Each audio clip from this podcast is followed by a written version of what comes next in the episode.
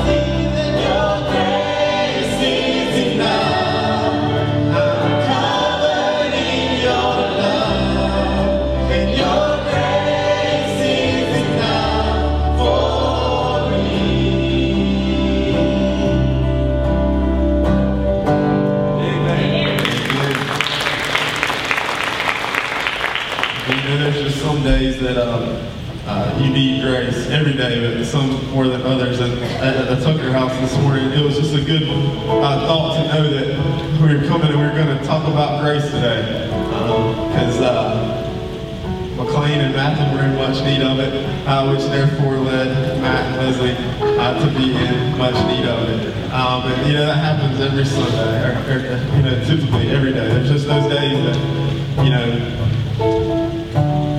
really feel the need for grace. And it's amazing that uh, we hope we I hope we feel it every day. But it's good to know that we have a God whose grace is unending and it is always enough.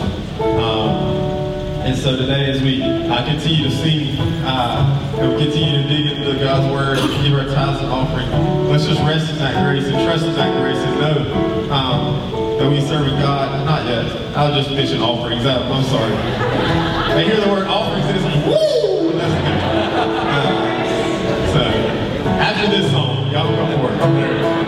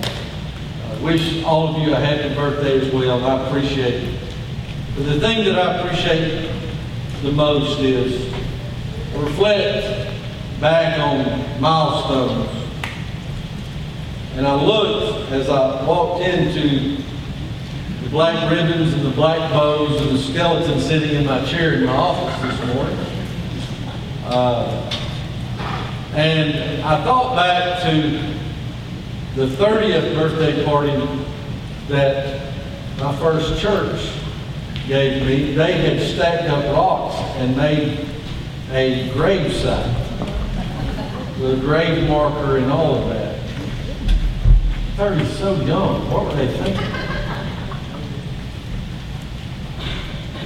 But I reflect over the last 20 years, pastor, and I see God's grace at work. So many ways. From weddings, births, baptisms, to homegoing of saints. God's personal grace in my life and in my family's life, health issues, relationship issues, financial issues, spiritual issues. There's always, we got issues. Right? We all have issues. But His grace covers us. Amen. Look, it's all about grace. I'm, I'm going to be honest with you. I, I was a little overwhelmed I, I, as I began to try to study this week. I could not focus because I had, uh, and I, I get to, I don't got to, I get to. I, I had Sunday school this morning, message this morning, and small group tonight, and I was having a real hard time with First John and a real relationship overflowing into prayer time as a man from a family. And so it may come out, you'll get a little bit of Sunday school lesson, a little bit of Bible study lesson tonight, and everything this morning, but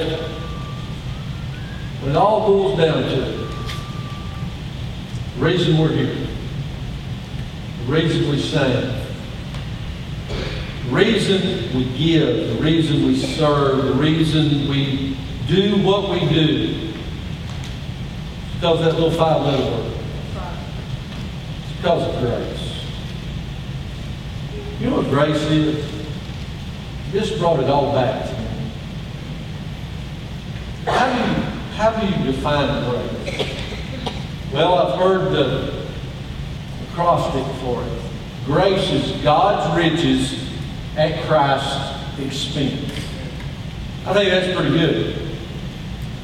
The true biblical definition of grace is simply unmerited favor. You can't be good enough for grace to overflow. I can't. You can't. There's no good in us that deserves what we sang about this morning. There is nothing, my dear brothers and sisters in Christ, my neighbors and my friends at Eastside, there is not one speck of your DNA that deserves God's love. And yet He loves us. Oh, how He loves us. Today I want us to look at an overflowing grace. Overflow. Change pictures on you. Figure we got too stagnant after five weeks, just looking at the same cup with water going in. So I, I love this picture of the water hitting the bowl and going out. We were not called to be cisterns that just soak in all the water and contain it.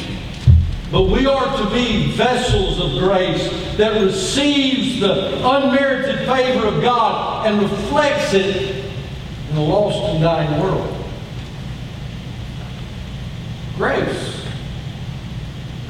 Grace. Greater than all our sin. I do not have a three-point outline today. I just want us to look at what grace is. Pray that it will penetrate the very fiber of our being so that when we walk out of this place today, with all the importance of an overflowing faith and understanding and diligence and all these other things, more than anything, we will overflow in grace. That's what he said. Now understand the context. Paul was telling the church at Corinth, actually, he said in verse 7, You are already overflowing. You're overflowing in faith and utterance and knowledge, and in all diligence and in your love to us.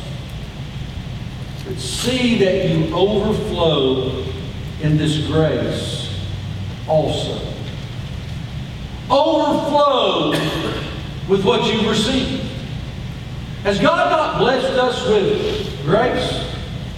How many of you are glad to know that you are born again on your way to glory and it's not because you have to worry about you doing something or continually doing something or where you stand at any given moment, but it's because of who Jesus Christ is and because of Him alone. Are you glad? Amen. Amen. God saved me from an eternal damnation unto eternal life. Some of us don't live like we're living. We live, we live like we're dead. It's like someone once said about old Mr. Smith, buried at 70, but he died at 30.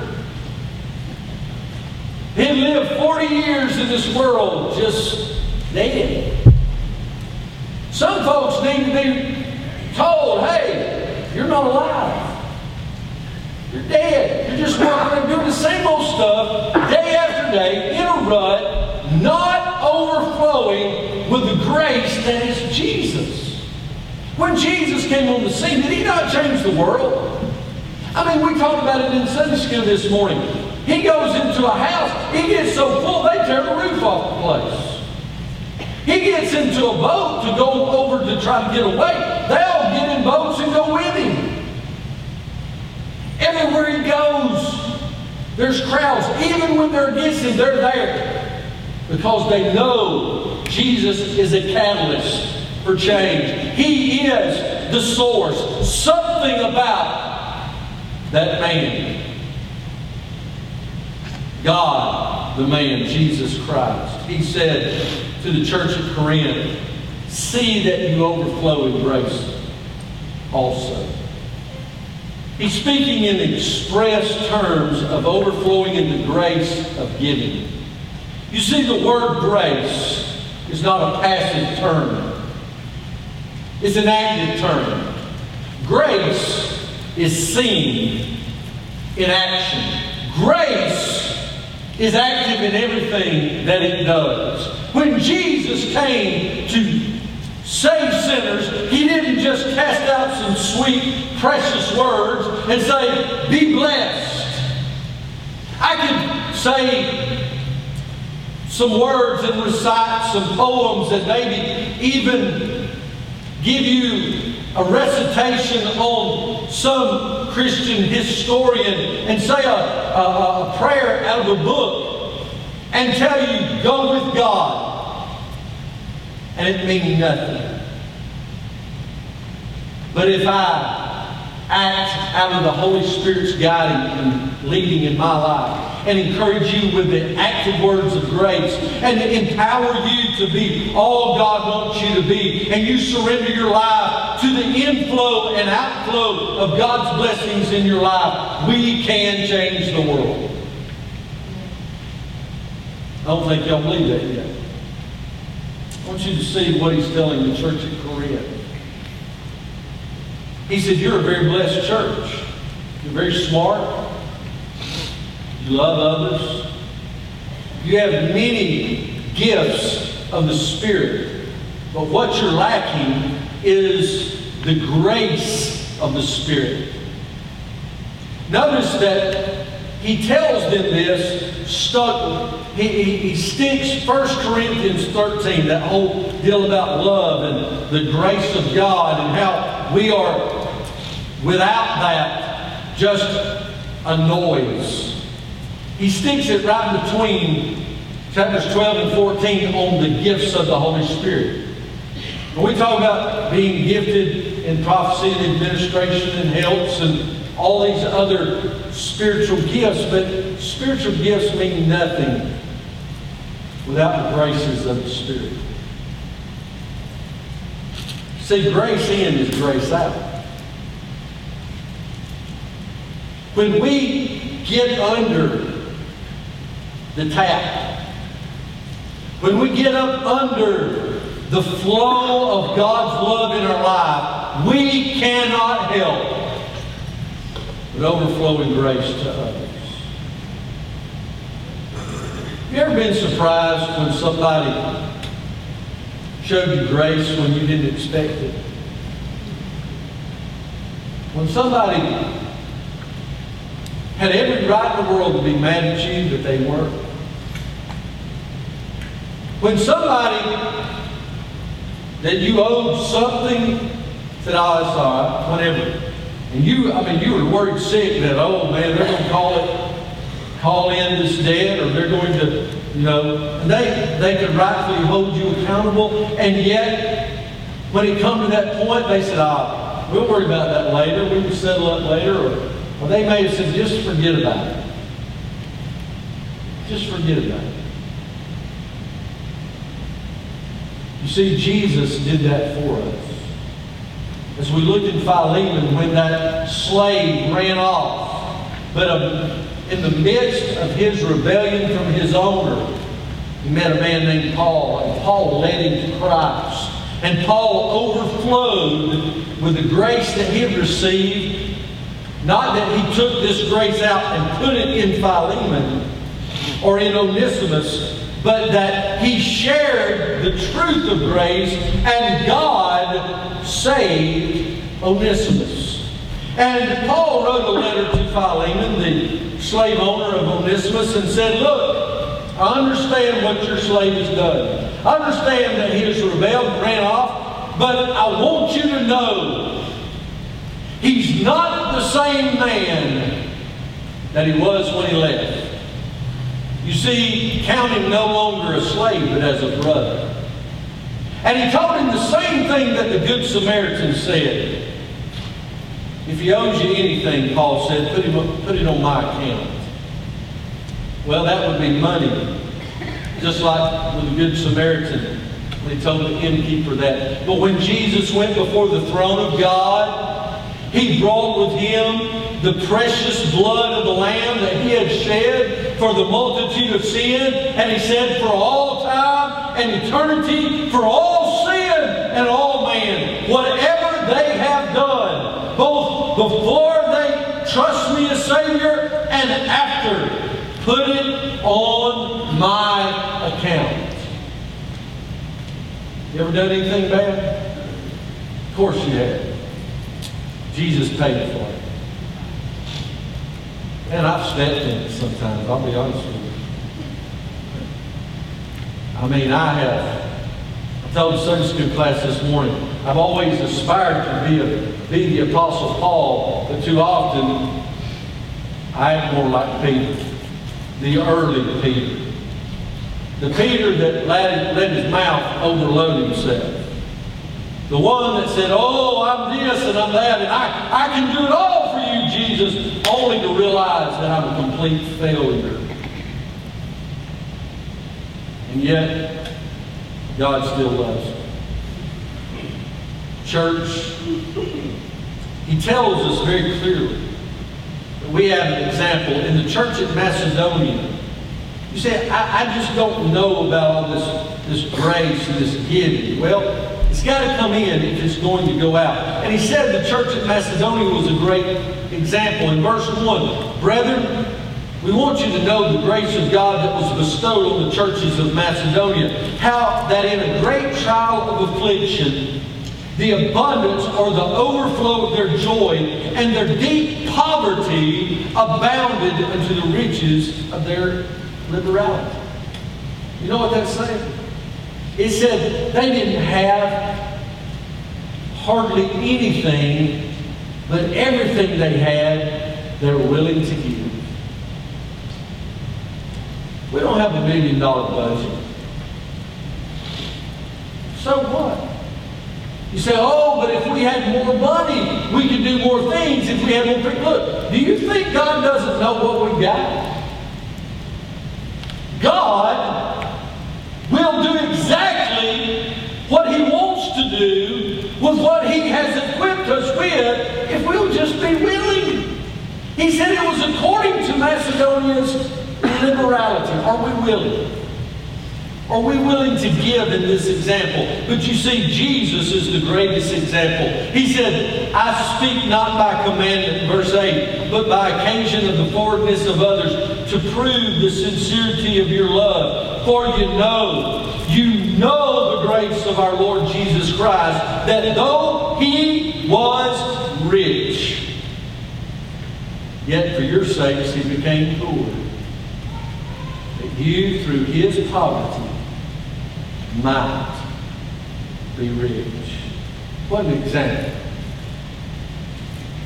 Let me ask you something today. What's a soul worth?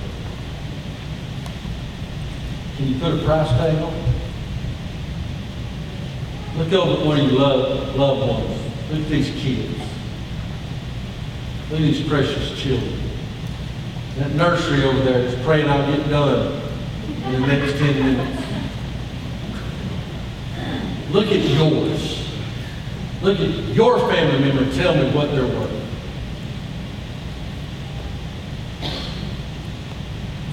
And then ask yourself, am I giving everything I can to reach those that are priceless?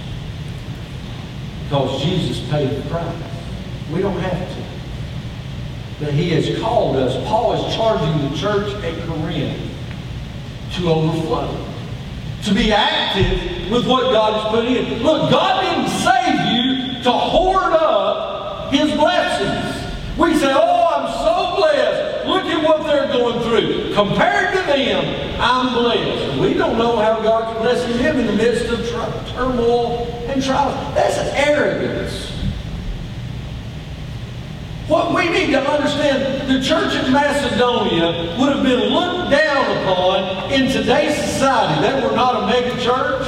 They probably run about 40 in Sunday school, maybe. But what they had, they gave. They were willing. Look, church, you know what a beautiful, very present tense example of that is?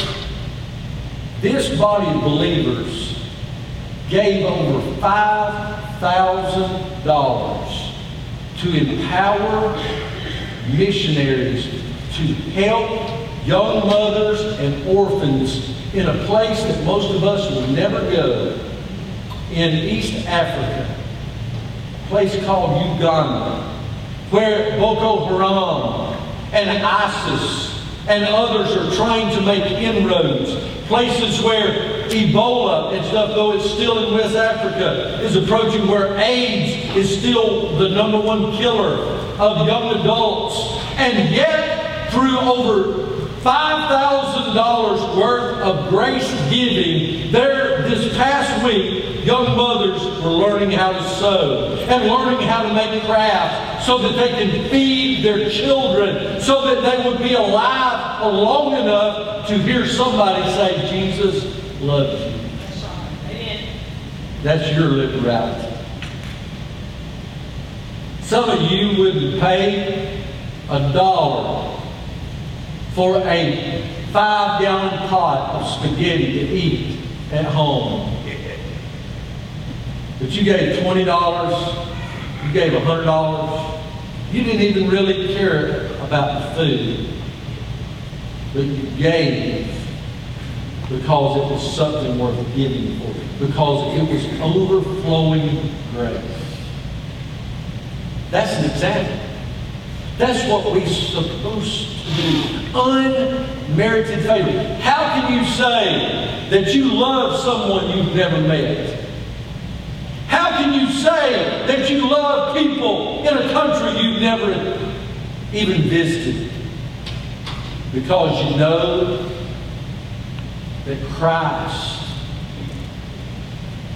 for the Father's will, and for our sake loves them, and we love them through Him. Amen?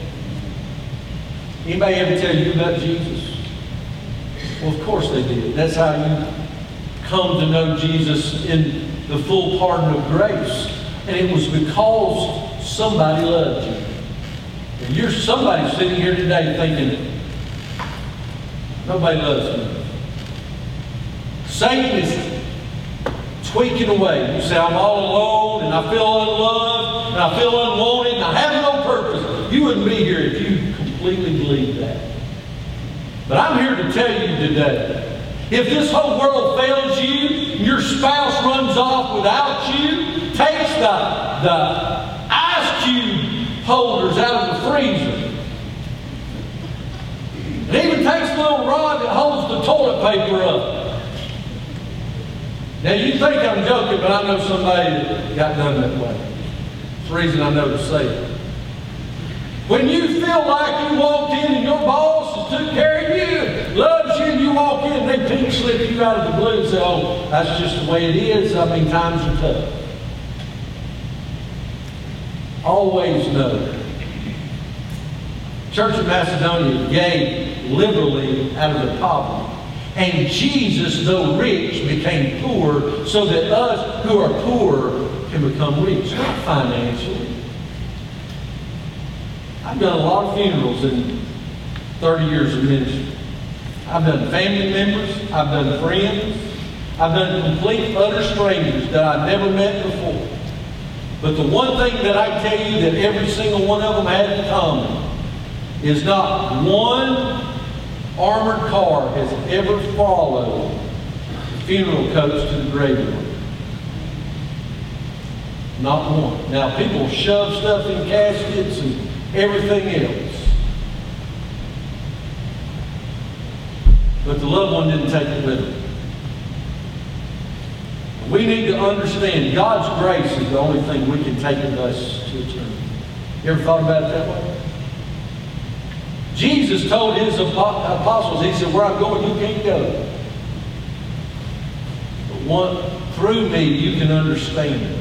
See, we have an obligation if we really have real grace. I want to be as brief as I can this morning.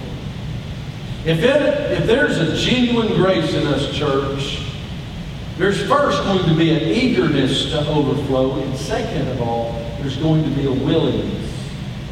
You're not going to have to have your wallet pried open.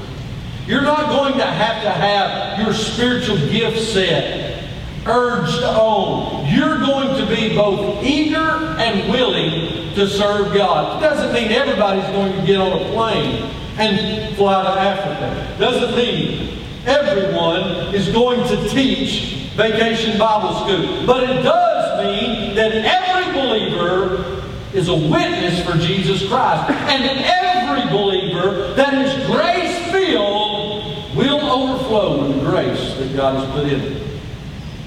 If you truly believe and trust and obey that grace. Amen. Some of you, now I wore my bow tie today. What color is it? Why do you think I wore that? For breast cancer awareness. Why.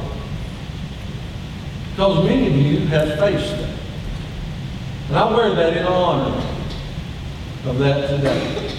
My mother has not had breast cancer, but my mother has survived cancer three different times. And I've had other friends and close family members, and some of you who have been through different situations like that. Well, what we have to understand, even in the midst of that, some of you have been able to walk up when someone were, was devastated to hear the C word, and you walked up, put your arm around them, and said, Don't sweat it, I've been there. Those of you, I never had I can't tell somebody I know how you feel. But some of you can. And you're able to minister to other people in a way I can't. That's overflowing grace. Right? You know who's giving me a hard time about turning 50? All of you old people. Because misery loves company. That's who's done it to me. But it's because you have lived it. Hey, it's wonderful.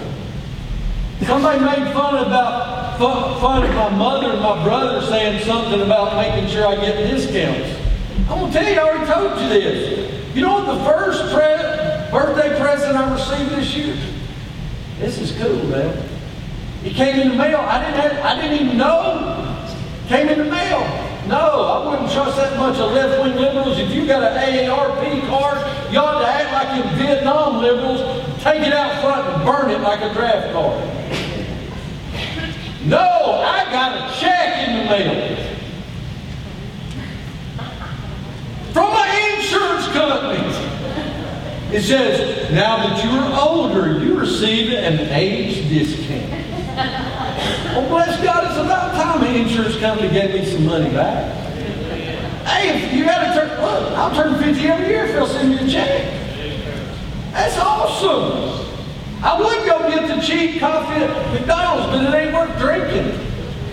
Listen, there's a blessing, and what we go through, we can encourage others. Right? Encourage others. Lift them up. We need to be active in our grace. I want you to look with me. If it's real active grace, then it's going to be proven by our sincerity. He said that in verse 8, to prove the sincerity of your love. In verse 24, he said, Wherefore, show you to them. Show them. And before the churches, the proof of your love and of our boasting on your behalf. James said, I will show you my faith by my works. Right? A Christian that runs around saying, I'm going to heaven, I'm going to heaven, and lives like the world, you got to wonder if there's any grace there to start with. Real grace is active grace, and if it's in you, it's got to come out. It's got to.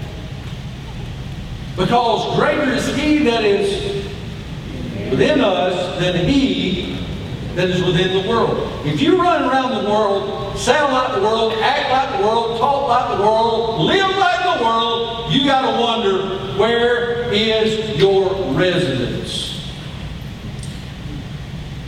Is it in this world or the one to come? We need to prove, not to say The world needs to believe it, but no, just by living out grace, the world's going to see it. If you prove by your sincerity, that means you're the one when somebody owes you something. Whether it's an emotional debt, somebody's been ugly to you. You've had a family member stick you, stick it to you. Yet you love them. You say it's not worth holding a grudge. I'm going to love them anyway. That is proving your grace. Not yours, but the grace that indwells you. Stop hanging on that which is rotting you out from the inside. Can I tell you, my daddy taught me that lesson? Not when I was a boy. He didn't sit down and spell it out to me. He showed it to me. And I saw it last Saturday. Because through the homegoing of my grandparents, I saw my dad. I witnessed it. I know what happened. And I know how my dad was done. And yet, when his family member, family member walked in for his 80th birthday party, he loved them as if they had never done anything wrong. My dad was my hero. Because I had a hard time. Because I got on my mom and I said, why in the world did you even invite me? I, look, I tell y'all, I'm not the most spiritual person in the world sometimes. But my mother said, because your daddy won't spend here. I said, yes, ma'am. And I sat and I watched and I learned a very valuable lesson because I was willing to shut my mouth and open my heart.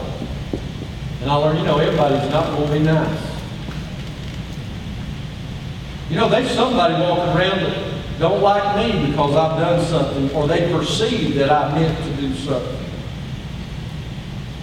So the next time I want to get mad and hold a grudge, I need to remember there's somebody out there that's the same way toward me. And the one who deserves more than anybody is God because his son had to die for me. And yet he loves me for that exact express reason. He sent his son to die. That's proven by sincerity, right? Performance in giving. He said in verse 9, for you know the grace of our Lord Jesus Christ, that though he was rich, yet for your sakes he became poor. Because he gave. And he, there's a performance in this giving. Verse 10, and herein I give my advice, for this is important, is expedient for you, who have begun before, not only to do, but also to be forward a year ago. They had a plan of giving prior. Sounds like us, doesn't it? What was our prior giving plan for the Rock and for Eastside Baptist Church? Beyond measure. And it was a timed out giving process. Am I right? Am I right? It started before I came, correct? Started under the leadership, Brother Gates, and the church voted on it. And the church supported it. Matter of fact, it expired the first year I was here. It had run its course. But some of you still giving to it. You don't know why? Because it's not done yet. Now, we're no longer call it beyond measure. We're going to call it overflow because God has poured into us. It's time for us to pour back. We are below $183,000 left on paying everything off. Amen. Do y'all realize that this congregation, this body of believers, is approaching giving $100,000 above the general fund this year toward debt relief? But I just believe it in my heart that if we truly give out of the liberality of our poverty. You say, I can't afford it. What have we been saying? You can't afford not to. We're going to start with this. Look what he says in verse 11. Now, as you began a year ago, perform the doing of it. Some of you may have pledged that you would give so much over a three-year period. Maybe a year in, 18 months in, maybe two and a half years in, you said, well, I only missed two months. Or whatever you missed and you did not fulfill your pledge, it's time to fulfill it. Don't, don't go into 2015 not having fulfilled the pledge you made.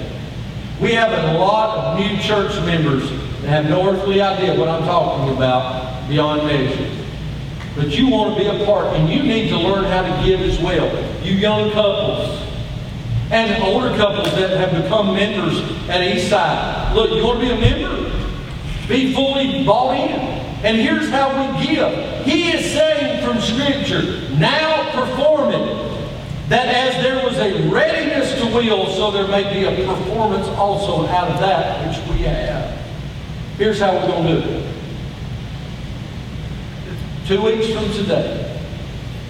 Here's the statistics throughout all Southern Baptist churches. On average, 80% of the budget is given by 20% of the church membership. Here's what I'm going to challenge you to do, church. You say your own money. You better believe I am because Paul is and the Holy Spirit led him to. How do you think mission trips were funded then, the same way they are now? With money. Right? You'll learn how to deal with money, give it away. God will loosen your grip. Corrie Ten Boom said, I've learned to hold all things loosely. That way it don't hurt as bad when God takes his from Here's what we're going to do two weeks from today. Now, you hear me? Church member, born again believer, you may not be a member, but you've not been tithing.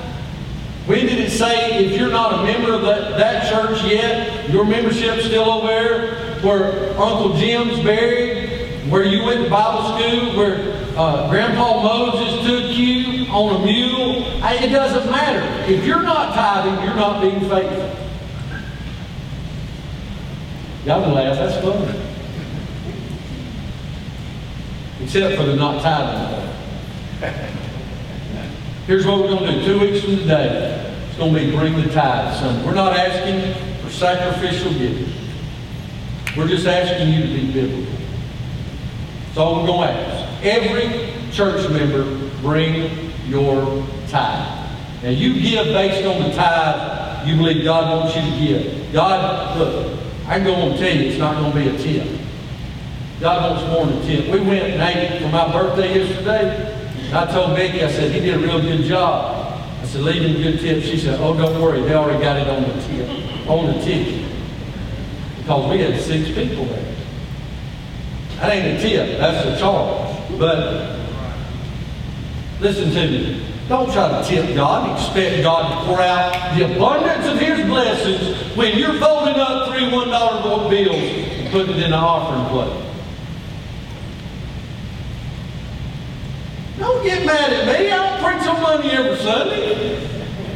Jesus talked a whole lot more about money than I do. If you read the Gospels, you'll realize that every fourth, on average, every fourth chapter, Jesus uses money to teach about faithfulness. Are we being faithful? Two weeks from today, all I'm asking you as a pastor is to be biblical and try God. Me and Bruce was talking about this other day. He says, Pastor, I don't understand how people can't tithe. He said, if they would just do it, if they just do it one time, God would blow their mind. Some of you here today have been in that same boat like me and others. You thought you couldn't afford to, and once you gave, you realized you can't afford not to. Two weeks from today, Bring the tithe Sunday. Teenagers, you got a side job, you babysit, bring 10% of what you make. Put it in an offering plate. Now, if God leads you to give more, give more. But let's just try God. Based on the grace poured into us, let us perform in giving, providing in sufficiency. He said in chapter 8, verse 21. Providing for honest things, not only in the sight of the Lord, but also in the sight of men. The world's watching you, Eastside. Wear your Christian shirts. Wear your Eastside Men shirt. Wear, wear your Eastside youth ministry shirt. One time they know where you're at. You're a target. They're waiting. They're watching to see if you're really going to live like you say Jesus wants you to. You say, well, I'm not perfect. Look, we're going to buy that because they're lost. They don't get that. You mean you expect me to live perfect? No, I don't expect you to do anything. But I know the Bible says that we can do all things through Christ who strengthens us. We need to understand that not only is God going to provide us with sufficiency, but we're providing grace before the world in sufficiency as well. He said in chapter 9, verse 8, and God is able. Y'all believe that? Amen. $180,000 from here to December 31st. You believe God's able? Amen. You believe God's able? Look, we say, oh, well, we hadn't given up to the budget late, but we're not as far behind as we usually are. Is that an excuse not to meet budget? We voted on it. Let us believe, he said, and God is able to make all grace abound toward you. That ye always having all sufficiency in all things may abound unto every good work. Brother Chad should never have to worry about what needs that are needed for student ministry. Michelle should never have to worry sitting in her desk, how are we going to get this fall festival or va- vacation Bible school or youth choir, how, children's choir, how are we going to do this based on our budget? We should never have to worry about that. Ever. If you'll remember, the children of God left Egypt after they'd been there, what, 400 some years? They didn't own any land, they were slaves, right? And all they had was what they gathered up in one day. And when it came time to build the tabernacle, it said they brought so much, Moses said, that's enough. We've got all we need. Can you imagine a pastor standing up next two weeks from now on Sunday night and said, listen, we're not going to take up an offering tonight. Y'all brought in so much this morning. We, we, we don't know what we're going to do with all that. They still over at camp. That's what Moses did. Look, I'm 50. If you do that, I may have a heart attack. Lynn, stay close to me in two weeks. Go get me a one AED machines ready. Providing in sufficiency. God will provide what we need. Prepared in confidence. Do you believe in confidence God can do all things?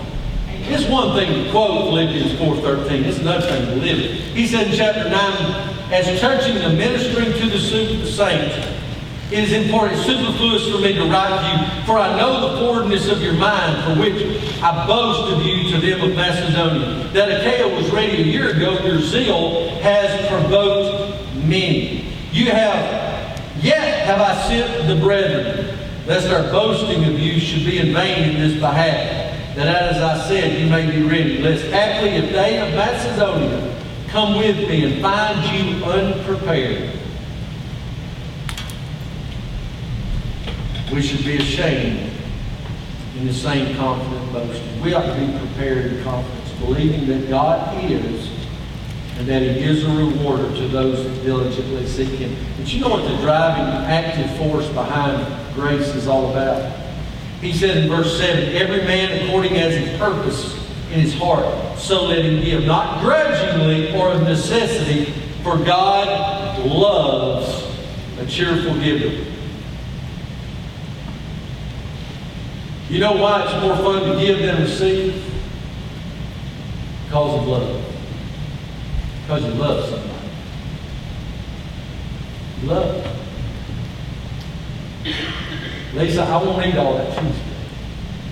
I could. But I will allow my family to have some because I love them that much.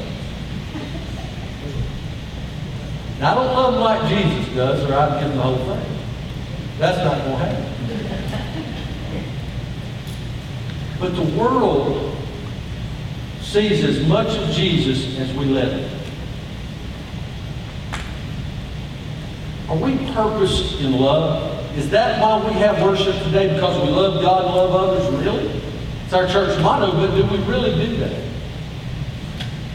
Do we really? I believe mo- most, if not all of you do. I mean, I was overwhelmed this week with the encouragement you've given me, my family. I've seen you reach out and love on others. Carl is with us today, It's Mary Beth's son. We're glad you're here today. We've seen you reach out in love for his family over the last few days. I think you would testify to that. But you know what? We were just reflecting back the love that Miss Mary Beth showed us. Amen?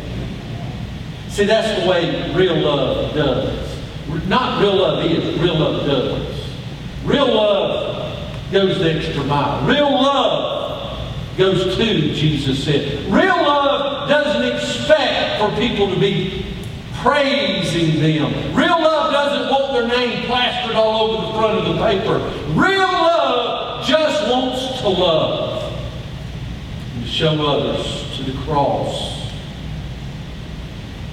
Finally, there's a, project, a profession by our subjection. He said in verse 13 and 9, while by the experiment of this ministration they glorify God for your professed subjection unto the gospel of Christ, and for your liberal distribution unto them and to all men. It has been said, people don't care how much you know until they know how much you care. Church today, real grace is active grace. It's unmerited favor. And what Claxton needs is an overflow of grace. You don't change the school, give them grace. Look, they're going to have a bonfire here in church tonight. I don't get it. I complained about it. It's still the Lord's day. Whether you come to church on Sunday or night or not, that's your loss. But it's still the Lord's day. We need to make a stand, not in ugliness, not in hatefulness, but in the grace of God, being bold that it's still the Lord's day. And that we still love them regardless. And we need to tell the world and show the world that. Not in arrogance and say, oh, look at me, I went into church. No, but just by not being judgmental and ugly and hateful and mean, we can tell them what we believe and do it in grace. You say, well, I just speak the truth. Well, then you're half right, which means you're completely wrong. He says, tell and speak the truth in love. You can't do it with love and grace seasoned with salt, then hush your mouth. Church, listen to me as they come. I've been scattered today. I know that. May God bless this mess. And the one thing I do know, His grace is sufficient. Second Corinthians chapter 12, Paul was broken, Paul was miserable. The same Paul that chose, told the church at Corinth to overflowing grace had to be told himself. And he said, Oh God, I am dying with this thorn in the flesh. And Jesus said, My grace sufficient. Whatever you need, financially, emotionally, most of all spiritually, if you're lost without God, the Bible says, For by grace are you saved, and not of yourself. Today you need to come trust Jesus Christ as your Savior. And let Him pour grace into you. whatever you need to do. If you need to be faithful in your giving of tithe, if you need to be faithful in the giving of your time, God's blessed you with talent. You need to be faithful in giving of it. Whatever it is, you need to join in this church. You need to be baptized. You need to serve whatever. Pray, dear God, may I overflow with what you have poured into me. May the world see grace by you through us. Stand and come right now.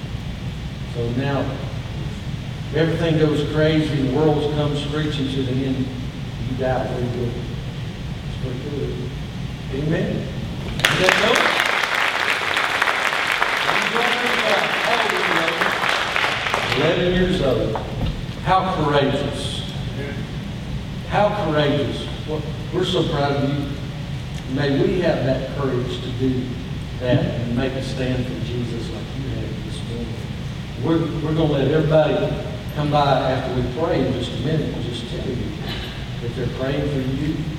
And uh, will you pray for all of us too? Will you pray there too? That's great. Anyone else have a word before we dismiss in prayer? What about I got Okay. Um, we all know that Miss Sherry Allman is off on the mission field doing ministry work at this time, and we have an opportunity as a church, and especially me, and tomorrow's a holiday. If you are off tomorrow and have the opportunity and available to go with us to her house tomorrow morning to do some ministry work for her. She has no idea, but we're gonna uh, help get some yard work straightened up for her. Um, so it's an opportunity for us to do that and be blessed and being obedient. Uh, and we just want to show her how much we love her and appreciate her for doing what God's called her to do. So tomorrow morning, nine o'clock at her house, we're gonna meet and, uh, trim some hedges, etc. If you have equipment, bring it. If you don't, you're like me, uh, come help me supervise. But, uh, we'd love to do that for her. So if you have the opportunity tomorrow morning, at nine o'clock at her house, it's on Liberty Street, just a couple of blocks from here. Uh, we'll be there. Thank you, Chad. Anything else before dismissed?